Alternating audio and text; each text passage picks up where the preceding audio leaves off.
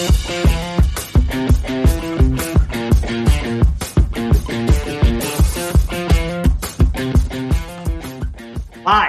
this is Amos Schwartzfarb, and you are listening to the Sassholes.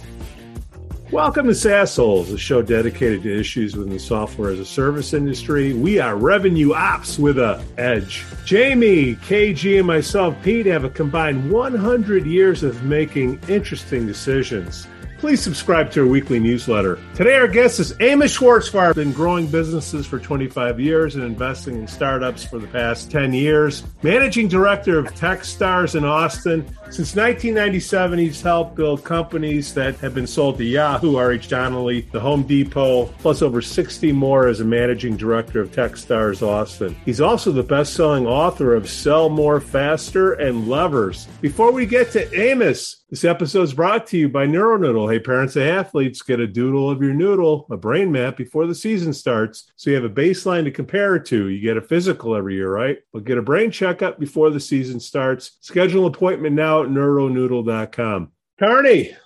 Yeah, Pete. Carney. Mm-hmm. What time did the man go to the dentist? 2.30. Leave us some comments on our blog at sassholes.net. Shout outs. Not even fake laughter. I miss you, Ferrara. Did I run? Jamie, I'm, I'm just do it, but I'm, that one yeah, is yeah. so bad. I mean, Jamie, I'm just I'm just so glad that you're back because he tortured me with those while you know you, yeah. you, you were not able to.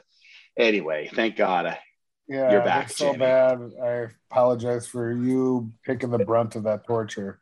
Hey, TikTok. you know, he used to have a whole team. KG, you weren't part of it. he used to have a whole team dedicated to bad jokes that would they would write him bad jokes for his Monday morning speeches. At Career Builder, no, you don't say. yeah. Hey, Conan O'Brien had a writer. He was a writer. Hey, speaking of Builder, and they were Steve, funny. Well, you already heard them. There's only so many bad dad jokes out there. Believe me. Yeah. Speaking of Career Builder, Steve Cerny, Chief Revenue Officer at Career yeah, oh, Builder. Congrats. How about how do you like them apples? People don't know this. He's a break dancer. I did not know that. I should text oh, right he, is that true? He is a break dancer, oh. and I believe he's got a twin brother, and uh, they put on a show. You might see him one day at the train station. You never know. I'm well, texting got? him right now, calling him out on that. KG, uh, you got any shout outs? Uh, just a couple. Uh, congratulations to my friend Cameron Huber for starting a new position as a social media marketing manager at this Assist they're here in uh, Los Angeles. I've uh, my friend Ebony Artis. Uh, she's over at Apploi. She just started a new position as marketing coordinator, and so I'm happy for her there. That's a, an amazing startup uh, ATS focused on the healthcare space. And then another one at uh, Apploi, Grayson Galbraith, somebody I'm coaching. She uh, got promoted from SDR to account executive. Pete, we were talking about that. Like, how do you make that transition? And and uh, yeah. so she's made that transition, Grayson, uh, from uh, SDR to account executive as of October 1st. And she's already closed a couple of deals. So that's uh, God bless that's a, America. That's a, that's a, big deal. Rick Carner, attorney at Bernicke Law Firm. Way to go, Carner. He started off the street, worked his way up, paid for his MBA and JD. Now he's going in and he is a jaw jabber in court. Love it. Kyle Singles, promoted to director of talent at Cameo. Way to go, Kyle. Carney, you, you got any shout outs or, you know? I do. I didn't put it down on the sheet, but. Uh, oh, okay. Um, Judy Dever, I want to give her congratulations. Judy Diblick Dever. She just became in house counsel at JLL, Jones Lang LaSalle. Jason Bartush, guy used to work for me, is now director of embedded analytics uh, and partnerships this year. So I got to give him a shout out. I was going to give uh, Cerny a shout out, um, but you already took and stole my thunder. Well, if you would have um, looked in the notes, it's right there. I know. I would have. Uh, you know. And, and uh, that, that's all I got. Okay. Now, K- KG, Amos was your boss. Who is this guy? Back in the day when the first business.com was in existence, um, we had this crazy idea that we would set up this search engine uh, that was based on pay per click advertising. I think it was 2004, 2005, something like that. Yeah. Amos and Amos used to be at Hot Jobs. And so our CEO set up a new company, work.com. And Amos was the general manager of this pay per click job search engine unfortunately it was way ahead of its time and hr people were like i don't understand pay per click it just you know sell it to me per post. So we shut it down. Amos then came over to be the vp of sales at business.com and i was um, immediately reporting to him. I'll tell you what this is the first sales leader that uh, ever taught me what a real sales strategy was all about and taught me about uh, that it's okay to to uh, to love your employees in a you know not a weird way but like you know love love is a good thing and grateful that i had uh, I got exposure to uh, to Amos and learned from him. He's uh, he's wise wise beyond his years. He's also an adventure racer, by the way. I don't know if you guys knew knew that. It's actually a little known fact that Dora the Explorer was lo- loosely uh, based on his life. But no, that was not true. That was not true. That was a lie. That was a How lie. about the Eight- making of the movie, right? I just saw that. one. yeah, no, but the adventure racing is true, and all the other stuff that I said about Amos. He's an amazing individual, incredibly generous, and uh, I'm thankful that uh, that I got to got to learn from this guy. How about that, Pete? Wow. Well, shoot. Well, there, I feel like there's First some of all, well, welcome, Amos, to, Yeah, to the I'm- show. I'm blushing. I have no idea how to even respond to that. I think when Kevin told me that similar story uh, a few years after we were working together, he basically said something like, I was like, who the F is this freaking guy? What the hell is he doing, my boss? What, what the heck does he know? And, uh, you know, I probably felt the same way because I've always suffered quite a bit from imposter syndrome. But uh, good to know that, you know, fortunately, I had someone like Kevin to work with uh, alongside with another woman, Tanya Weisner. And the, Yeah, I think the three of us made a, a really good team. We worked, we worked well together solving problems. that's right. And then uh, ultimately, you helped us get acquired for 350 million dollars and made my stock options worth something. Thank you for that. Yeah, Yeah, I, Yellow so I, I, you're asking about Hot Jobs. I left Hot Jobs shortly after Yahoo bought us, about a year after, um, for a number of reasons, primarily because I am not a big company person. I don't do well. Yeah, yeah. I don't think any of us do well at uh, big No. companies. You you get you get old enough. Shoot, man, you're talking about pay per click. If you if you're OG old school, I mean that's how you made money is selling 468 by 60s because uh, all the classified ads were free. I mean, Well, Kevin Kevin said something funny, which was he said that wo- work.com was ahead of its time. I, I agree with that statement, except that Indeed started literally the same month that we did. And and Rony Kahan, who's the founder of Indeed, is a friend of mine now. He wasn't, I didn't know him back then. Uh, he lives here in Austin and and, and um, he was actually an investor in my last fund.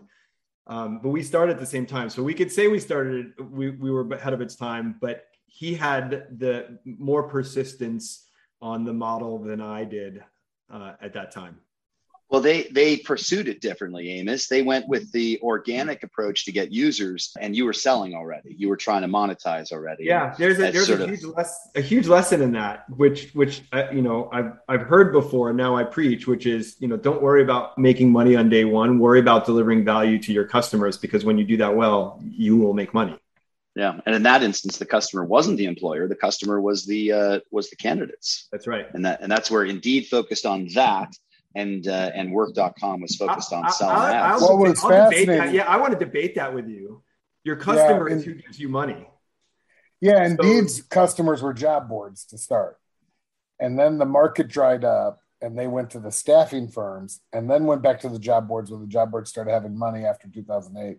And then they kept on going up uh, or down the chain, however you want to look at it. Big agencies, bigger companies.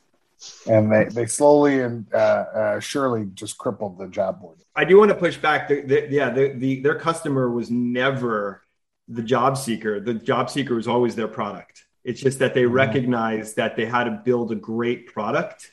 Hence, how do you create something awesome with the job seeker so that the employers can w- would want to spend money on it? No. the dynamics of a of a two sided marketplace. Yeah.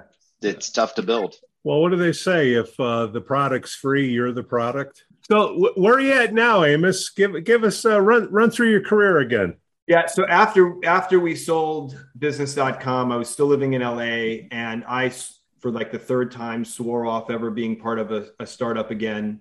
It lasted about four months. I moved to hmm. Austin and started an, another company in the music space, which which was great, fully bootstrapped, and we sold it. And then I joined a company called BlackLocus here in Austin. That was a really fast but really good run. I was there less than a year. We uh, we sold the company for $55 million uh, with, you know, after our series A with virtually, with basically a million bucks in revenue. And then uh, I started another company after that, which crashed and burned. And somewhere in there, uh, took over the role of running Techstars in Austin, which was a little over six years ago. So for the last six years, I've been um, predominantly an investor uh, in early stage companies. What is Techstars? Techstars is a global accelerator with our mission being uh, helping entrepreneurs succeed wherever they are in their journey, which we could mean a lot of things, but it includes, it doesn't matter if you're in the Bay Area or LA or India or Germany, wherever you are, we want to be able to help you be successful. Uh, also, I, idea to ideation, how do we how do we have an impact on helping you helping you the entrepreneur build an awesome, meaningful, long term, sustaining business. And you're an and author you, too. I'm an accidental author twice. The, the first book, Sell More Faster, which uh, Kevin wrote the forward to, KG wrote the forward to, is really in a lot of ways a depiction of the time that we spent at business.com. And I say accidental because uh, I, am no longer an adventure racer, but at one time I was, but I still am a pretty avid cyclist. And I, I screwed up my ankle pretty bad and I was off the bike for about four months and I, I'm, I can't sit still.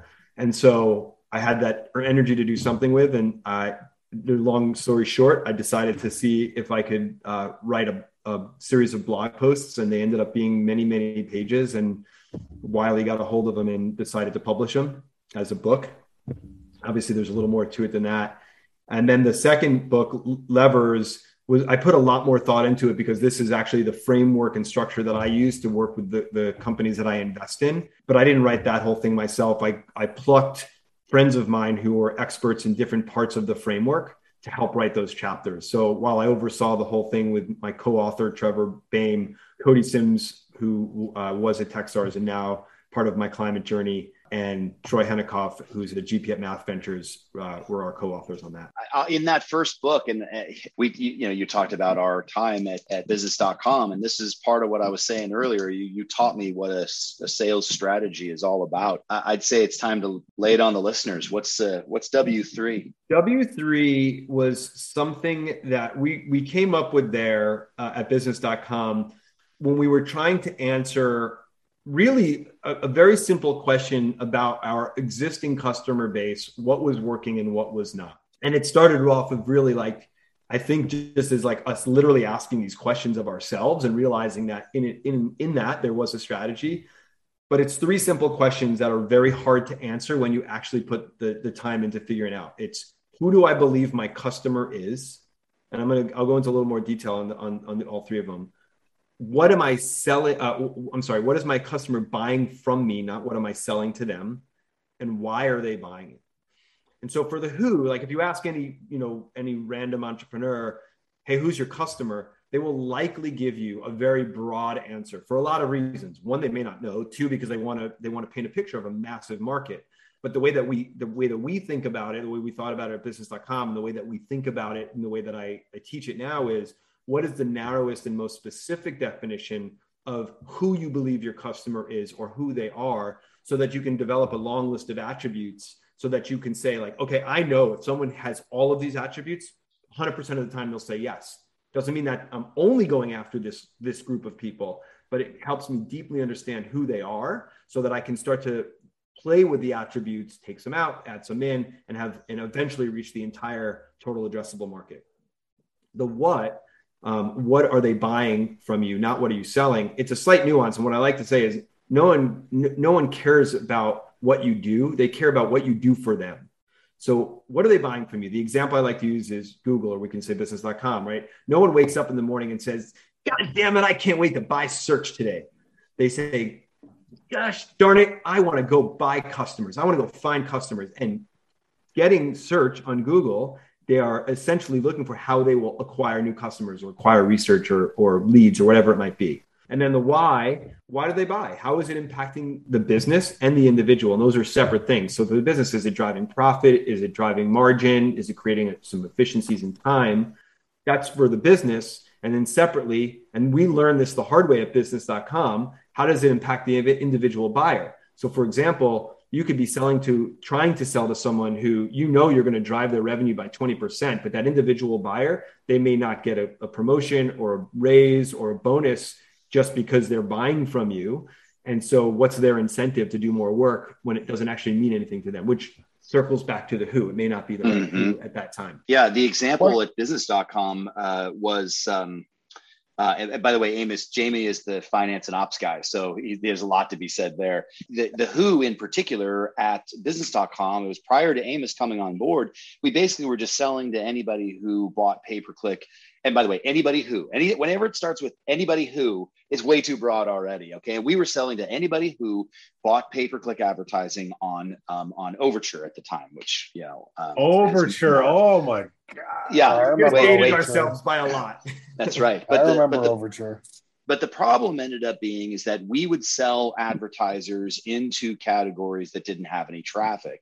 And so Amos, with the Who uh, part of the strategy, we got really, really clear that we were looking to sell customers and it got deeper than this but it was you know customers that were buying pay-per-click advertising in uh, categories on our site that had high traffic and low advertiser coverage and and it became very narrow in who we were going after um, and I've used that uh, every other company that I've been at because when that market that you're going after is so huge, you're gonna see very low conversion rates because you just aren't focused. Um, Jamie, what, what are your thoughts on the ops side? One part I like the I like the who concept. I was thinking, what about can?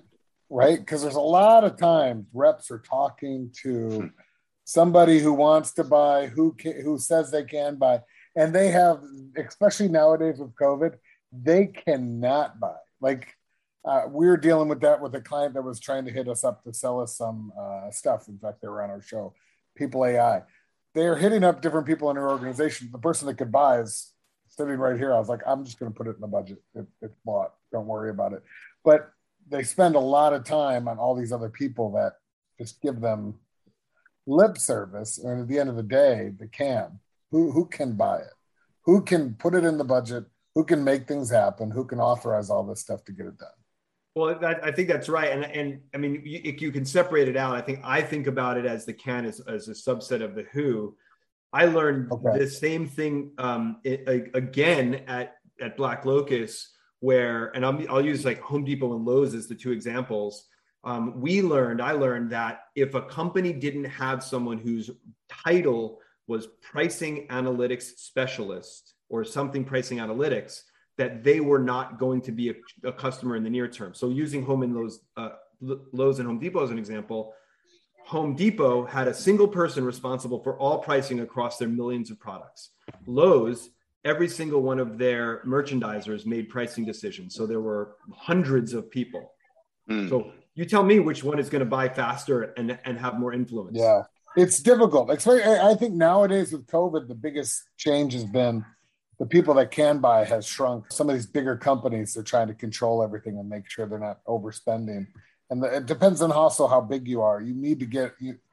The larger the company, you need to also be thinking about when do I get when do I engage procurement and all of that type of stuff because procurement ultimately is going to be involved in a lot of large companies. Medium-sized companies, you got to make sure you're high enough up and don't have happy ears. You know, I see that with a lot of sales people where they had a great conversation with somebody who had a certain title and they're telling everyone and their mother that this deal is going to come in. And at the end of the day, we find out that that person cannot buy and has no chance of helping us uh, besides, you know, influencing the decision. Uh, no, Jamie, I swear to God, I've used this so many times. Uh, interest is the counterfeit of need. My, my friend Ken Krogue from InsideSales.com used to say that all the time. Interest is the counterfeit of need. Oh, they're really, really interested. And then they put it in their pipeline. And like, no, come on, man. Go figure out if it's a real deal or not. oh my God, that's awesome. Amos. Yeah, well, I, I, I completely agree with that. And I, I think W3 address the way that I think about W3 three addressing that is with the the why and the how do you know, right? The why is because it's going to impact my job by this. Well, how do you know? Because I measure it by this. So if that person is able to articulate, well, I know it will drive blah blah blah, the likelihood that they're able to sell it themselves internally up the chain, whether or not they're the decision maker or not, will increase if they can say like, "Hey, I know it's going to impact the business by five percent." Well, you know, are you as the finance guy? Are you going to say no? I don't want five percent more revenue.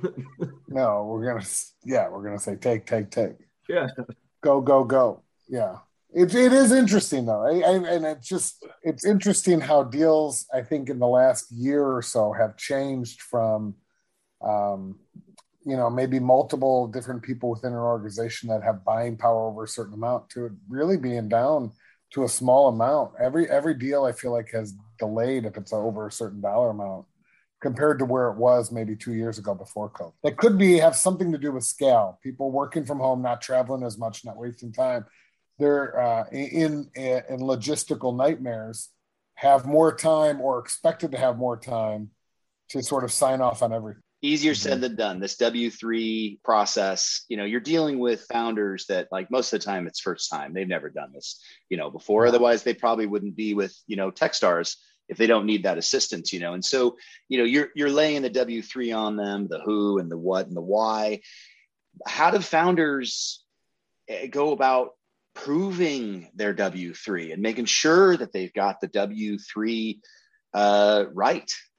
Yeah uh, I want, I'll answer that, but I want to say that the, the interesting thing is the majority of the founders that I'm working with in the last couple of years are not first time founders. They're serial founders. They've done it three or four or more times. And, I, and, and the reason is because they know how freaking hard it is to start a company and they're looking for as much support as possible. The incremental two or three, four or five points that they're, that they're trading off for that meaningless relative to being successful. Um, don't argue. Don't argue with me on. on I will always, don't argue with me. I will argue with you and hug you at the same time.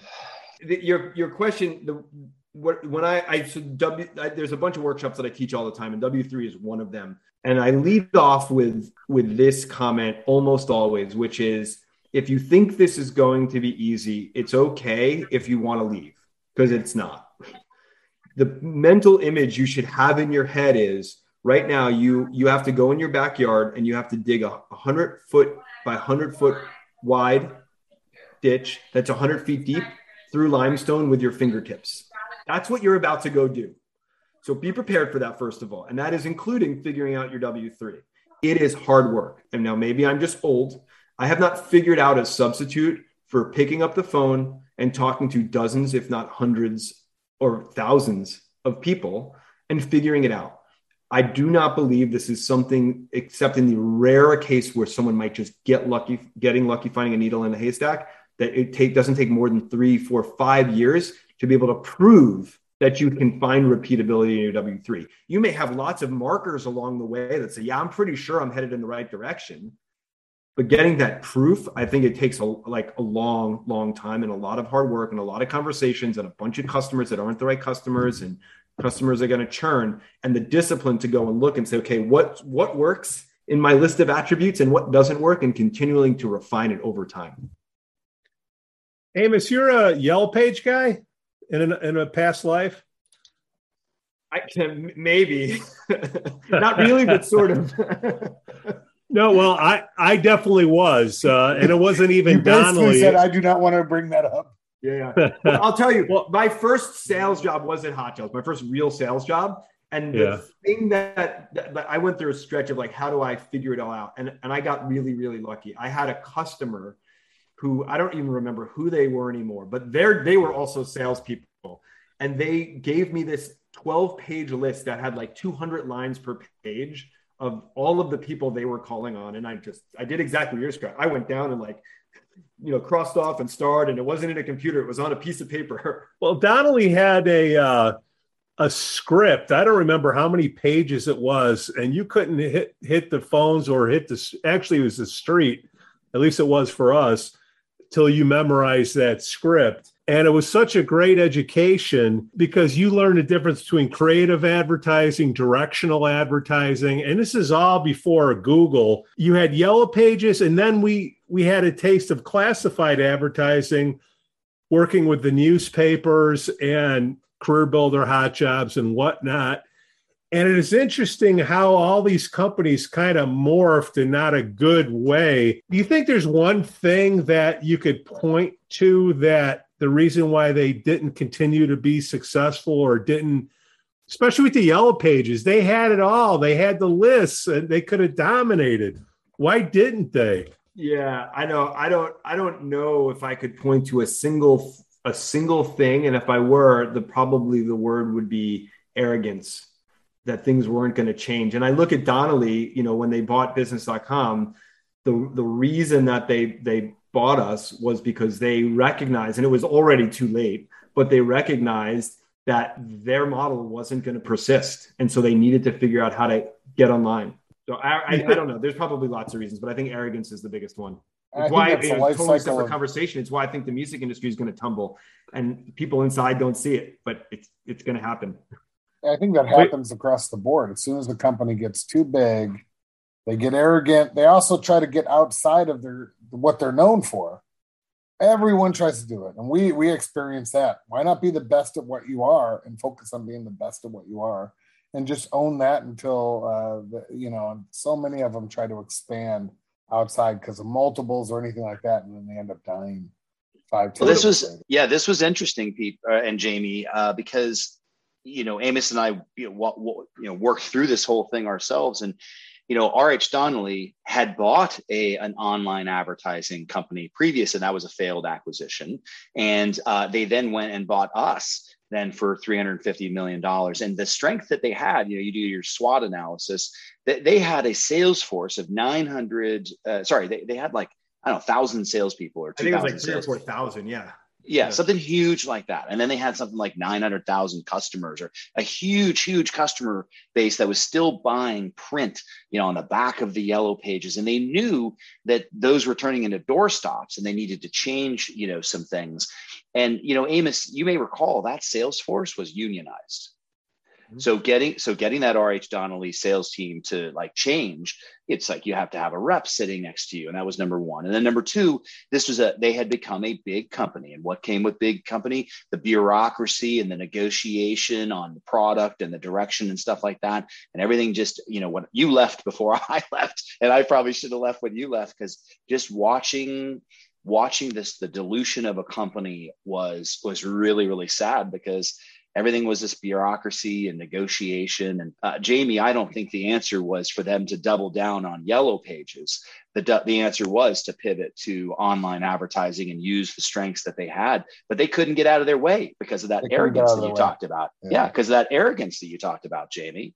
I think I think for I think for anybody who's a, a rep out there starting out, I, I almost feel like this, and you guys can correct me if I'm wrong but when the company starts saying that their competitive advantage is you, the sales rep, it, to me, I love the sales reps. I always want, you know, but at the end of the day, the sales reps are going to go where the product is the competitive advantage because it makes their life easier. When you're the competitive advantage, go get your resume and go get a new job because there's someone else out there that has a better product and you're you're selling you're, it's but making it harder for you to sell if you're selling a crappy product Pete, you you Well, the crappier your product is, the more you get paid, right? Because you're a differentiator, but that's not scalable, right? What about scalable. quarterly reports? You think that comes into play?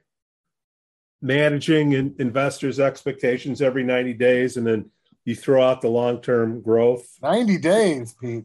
You've been out of the force. It's every 30 days. Well, I'm just back then. You mean public market reports or just in general? Yeah, yeah, in general you know, yeah, I look, I, am not a big company person, and I have, you know, I won't even say I've ever like I've never been on those those earnings calls. But I, if I had to step back and say, managing the short term expectations would probably go a lot better in in balancing that versus long term expectations if they were able to say definitively. And I'm going to plug my my my latest book here things like I know who my customer is, I understand my business model, I know how we're prioritizing things for the short and long term. Here's how we're measuring it, right? And here's what we're going to do. And here are the things we don't know. They would probably be able to better say, we're not going to hit these numbers because we're going to hit these numbers down the future. And here's why we know, and here's the why you should have confidence in us. But I don't think a lot of that happens. I think to your point, you know, it's it's the fear that my stock price might go down. You guys remember DoubleClick? Who the hell bought them? I don't even remember. Google. Oh shoot! You would outsource to them. You would be the uh, site expert, and you would have to go out and you would have to get mind share uh, to get the sales force pitch your product and get. And that's sort of what the newspaper was like when we, because CareerBuilder had uh, what was it, three, four owners, Jamie and you had to go out there and you had back in the day it was a four-legged sales call. You had the classified uh, person and then you had the online person. It became a fist fight on who was going to get what. And you know the online guy was winning. I, just because it was cheaper you get more out of it. Uh, I, I, just can't believe we, we couldn't take better advantage of it. We couldn't take more advantage of it because the, the owners wanted to inflate their price so no matter what we did they were trying to protect we we unfortunately at CareerBuilder were owned by three sinking ships and those sinking ships wanted to protect their financials because they were public and we were not. So therefore, they would uh, protect their environment as much as possible, and that's why it was like that. But one company didn't own us; three of yeah. them did, and all three of them sucked. And all three of them would just take as much money out of our bank account as possible because they were bleeding across the board. I think that's a very unique situation with what yeah. we were dealing with compared to a lot of other companies. Because usually sinking ships don't buy the, the anchor that's sinking them.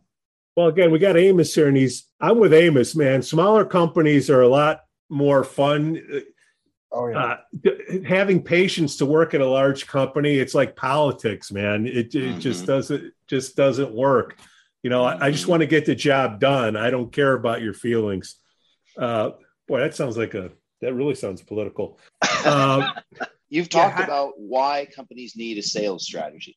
It sounds so freaking obvious. Like, of course you need a sales strategy, but like you literally have gone off and like wrote about like why companies should have a sales strategy. It's obvious, but wh- why do you find the need to actually have to say that and explain that? So I, I, I believe that companies need a sales strategy for a number of reasons. I think the, the primary ones that I see are one, it's very hard to find repeatability in your sales process if you don't have a strategy because you won't understand it. And if you don't have repeatability, it's quite literally impossible to scale effectively and be able to stay sustainable. The other reason to have a strategy, and, and they, they tie together, is because it gives people a common language around and, and the ability to be aligned around the things that people are working on so that everyone can be rowing in the same direction, which leads to re- repeatability. And I think one of the challenges that I that I've actually come, I think there's a couple things. One, I think one sometimes people don't fully understand the difference between strategy and tactics. Two, and I think this is a bigger thing that I've come in contact with recently, which is you know there's there can be a couple of different kinds of strategies and you may have one nailed and not the other one. And the one that people seem to rely on is the execution strategy. So okay we're going to regionalize our reps. They're going to they're going to sell into a region. That's our strategy. Or they're going to sell them to an industry. That's our strategy that's not a strategy that's the execution of a broader strategy which is understanding your w3 who, what, and why deeply so that then you can organize your teams in a way that aligns everybody to that strategy. And then they, everyone knows their marching orders. Everyone's rowing in the same direction. Everyone's talking about the th- same things. You're measuring your success on the same barometer. Um, and it gets everyone going in the same direction. I talk about all of this in Sell More Faster uh, and in levers. What do you see when? Uh, I mean, this is fascinating because I, I love working with founders as well. And one of the cool things is that like you and I can meet these founders and the things that we talk about. It's like, oh my god, I hadn't thought about that. You know, uh, it's like we get to repeat this, you know, playbook because we've learned the hard way. And so time and time again, they they actually just don't figure out how to level up in that in that strategy and why do you think that is like why do you think that they you know the, and a lot of these teams are product led founders you know they're product led that's a huge you know uh, category these you know these days product led growth so they have a product strategy. Why don't they think about a sales strategy? Why don't why don't they do that? Yeah, well, well, I would argue this is separate from answering your question, but I would argue that those that have a product-led strategy, the majority of them don't un- really understand what that means, and they probably don't have a customer-facing strategy, which is okay, awesome that they know what they want to build and why they want to build it, but what's the proof that the thing that they're building is the right thing? So I think answering your question more specifically, I'm guessing at this. I I would be willing to bet that the number one reason is a combination of imposter syndrome and ego, and those two things marrying together, which is mm. fucking ask for help. Building a company. Sorry that I cursed. I'll say it again. Go what? ahead and all right. I won't say it again. Fucking ask for help. like building a company is hard. It's really, really hard. There is nobody, there is not one single successful billionaire founder that has done it by themselves. They have figured out how to surround themselves with the people that are experts, that are better than them at the things that they do, with mentorship, which is what Techstars is really good at, with advisors, with team members, with executive team members that are able to do the things that they can't do or don't know how to do and rely on them, right? You build a team and ask for help. So I think that's the biggest thing, right? Is like, oh, as the leader, I'm supposed to know how to do this. And so I'm mm-hmm. scared for people to find out that I have no idea what I'm doing, or being so bold to think that because I believe something is true, it is true, right? Like if you believe it, great, go prove it. Jake was awesome at this, right? At, not at, at, at being bad at this, at being really good at this. Jake said, would always say things like, great, I hear you. Your intuition might be right why do you believe it to be true? One of the biggest things that Jake Winebaum was the CEO of business.com. One of the biggest things that I learned from him, and I admire the shit out of this guy, was that he would ask the question why over and over and over again to get to dip deeper and deeper levels and would and force us to really question and prove why we our intuition was what it was. And sometimes our intuition was right, and a lot of times it wasn't, but we would always get to a great and a better answer. But I think the biggest reason is people are afraid to be found out that they don't know. It's the biggest obstacle of getting outside help. And if, if you're the smartest guy in the room, get the fuck out of the room. Right? yeah, totally. I never want to be that guy. I've never am that guy. oh, that's hilarious. If you can't uh, figure we... who who the player is, you're the one that's getting played. we Amos, we talked about that that last week on our podcast. This you know the CEO job, the founder job is one of the loneliest jobs out there because they feel like, gosh, I'm I'm leading the sh- the ship here. I should have all the answers, and they they don't, and so they get they get stuck in that and that's where vcs these days need to provide additional value to help founders you know through that and obviously techstars has a, an amazing yeah. acceleration program to you know to do that kind of stuff so yeah yeah no you know, no doubt I have a really close friend who's also uh, an executive coach. Um, he's not my executive coach, but he's a great executive coach named David Mendel. And, and he talks about the, the job of a CEO. And he said the, the CEO has only three jobs, everything else is somebody else's. Job number one, set the vision of the company. Where are we going? Job number two, create a culture, whatever that is. Create a culture, right? It is inherently the CEO's job to do that. And job number three, keep the company capitalized. Hmm. Everything else is somebody else's job. Now, in day number one, when you're a solo founder, you are everybody else. But over time, your job is to fill in the gaps with people that do that all better than you. Your job, your expertise should be those three things. I, I agree with that.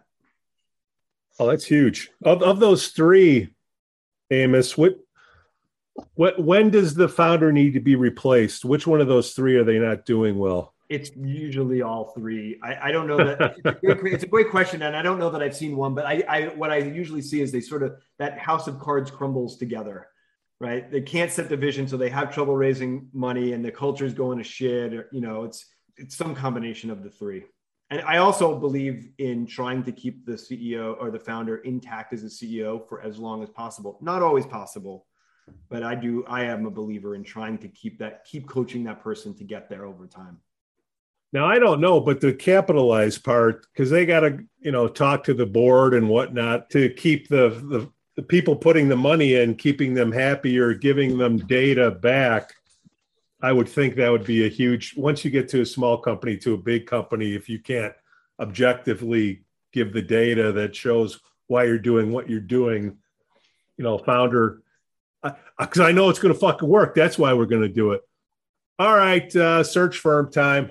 Yeah, not exactly. Not good enough, right? And in the early days, by the way, keep the company capitalized might be go out and sell. Don't depend on somebody else, right? Like figure out what are the initial metrics. And I talk about that in More Faster, which is if the if the founding team and not just the CEO, but certainly the CEO is not the first salesperson, you're probably fucking up. Because if you can't do it, you can't expect anyone else to do it. Sorry. No, amen. You know, it's it's funny you talked about that. It's set vision of company, create culture, keep company capitalized, and but yet you're also saying you also better be the first salesperson. Well, and, it's the same thing. You're keeping the company capitalized through sales. That's right. That's right. Uh, what what I have found, and we talked about this on previous episodes as well. There's a difference between delegating and abdicating um, Simon Severino. That's that was our guest, and we talked about that. And he goes, "Yeah, you you can't you can't just go. I don't know sales, so I'm going to then hire a head of sales to then lead sales for me, because then you're going to get duped. You're you're you're because you're not delegating that sale and sale pro, sales process to then have an expert um, specialize in it. You're basically saying, I don't understand it, I don't know it, and you're closing your eyes. And you're gonna. I've seen founders get screwed by that because they just go, "Yeah, I don't understand it, so somebody else is to figure it out for me," and you're going to get lied to. It's just the God's honest truth, right? There is a very small, small group of people who I think are capable of being a first salesperson in a company if they're not the founder. Um, Kevin, I think you're in that group of people. I like to think that I could be in that group of people back when I was an operator, but there are, it is a very, it, and not special, like, you know, there's something special about us, but it takes a combination of being more like a a product marketer versus a salesperson and being able to identify um, why things are connecting in a certain way and for emotionally the, your motivation to not be about the, the, the cash register. I mean, of course, that's important. I'm a capitalist. I want to make money, but the my, you know the primary motivation being the the solving of that puzzle. Amen. What what can we plug for you, Amos? Let's let's make you some money out there because yeah, you got at least seven uh, or eight listeners that could go your way. Awesome. So so uh, recently in April, we I, I wrote a I co-wrote authored a book called Levers, the the framework for um, building repeatability into your business. Two of my co-authors, Cody Simms and Trevor Baim, um, they have a they've created a side business using this framework. I'm an investor in that company, of course, um, where they teach this to companies. There's no equity exchange. It's it's a it's a one month long hands-on class that they teach. Uh, they work uh, with founders in small small groups to teach them how to build repeatability into their business. Um, would love to be able to share that uh, it works for startups. They typically, their W3 is they target founding teams that have at least nine months of cash in the bank and a revenue, not a revenue stream, because that would mean they already have repeatability, but they have revenue. So they have some semblance of who their customer is. And there needs to be at least two executives, not a sole, sole founder. Amos, what is W3? W3 is the, the framework that we use to come up with a strat, the sales strategy, which is who am I selling to? Who do you believe your customer is? What are they buying from me? Not what are, am I selling to them? And why are they buying my product? Amos, thanks for coming on the show today. What's the best way for our listeners to learn more about you or connect with you? The best way to reach out to me is over LinkedIn. I do my very best to respond to everybody. I'm just Amos Schwartzfarb at LinkedIn. I'm not super fast all the time, but I will always respond as long as you send me a message and don't just connect with me. What about the people that just want to co- connect with you and just sell you right away? How do you feel about that?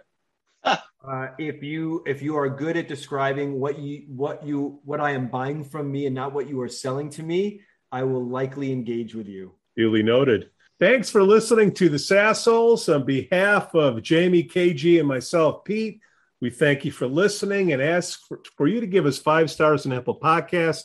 Subscribe to our newsletter and the podcast notes below, and you can always buy us a beer on Patreon. We thank you for listening. Cue the music. What's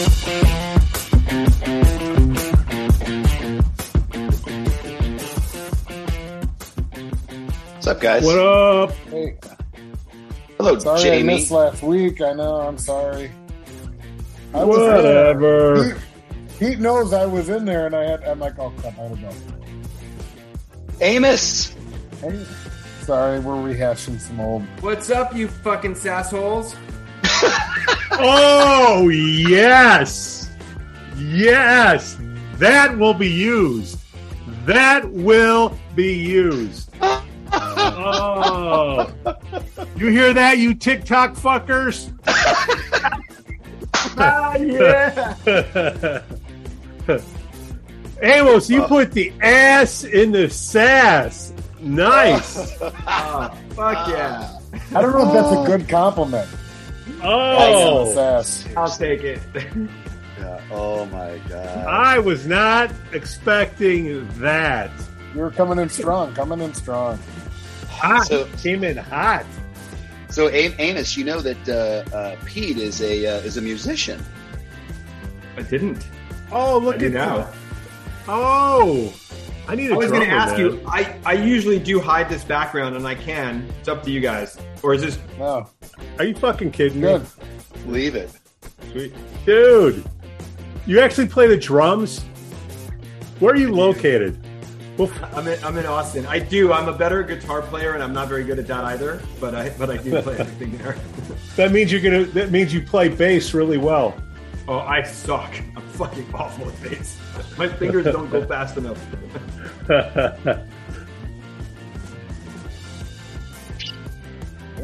Fireworks. Absolutely. Is that so hard? Why is it so hard for the other guests, Pete? Like, why? I don't Are. Because Uh, they don't read the notes.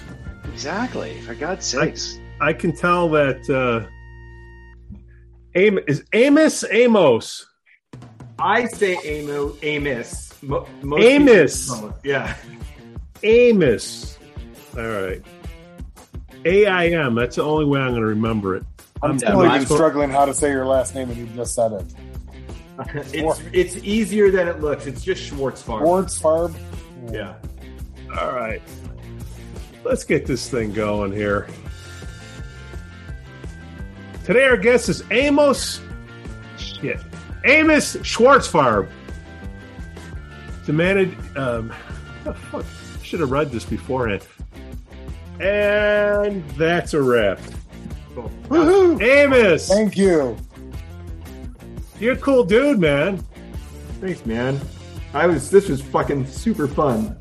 Made my day. well, we'll see what the editing's like, but no, it's uh, we got to help some of these poor kids out there. So you're gonna edit. It's gonna be like fuck startups. Uh, yeah, yeah, pretty much, yeah. Cheer. Cool. All right, Have a- smell ya. Thank you. Anytime. Take care, guys.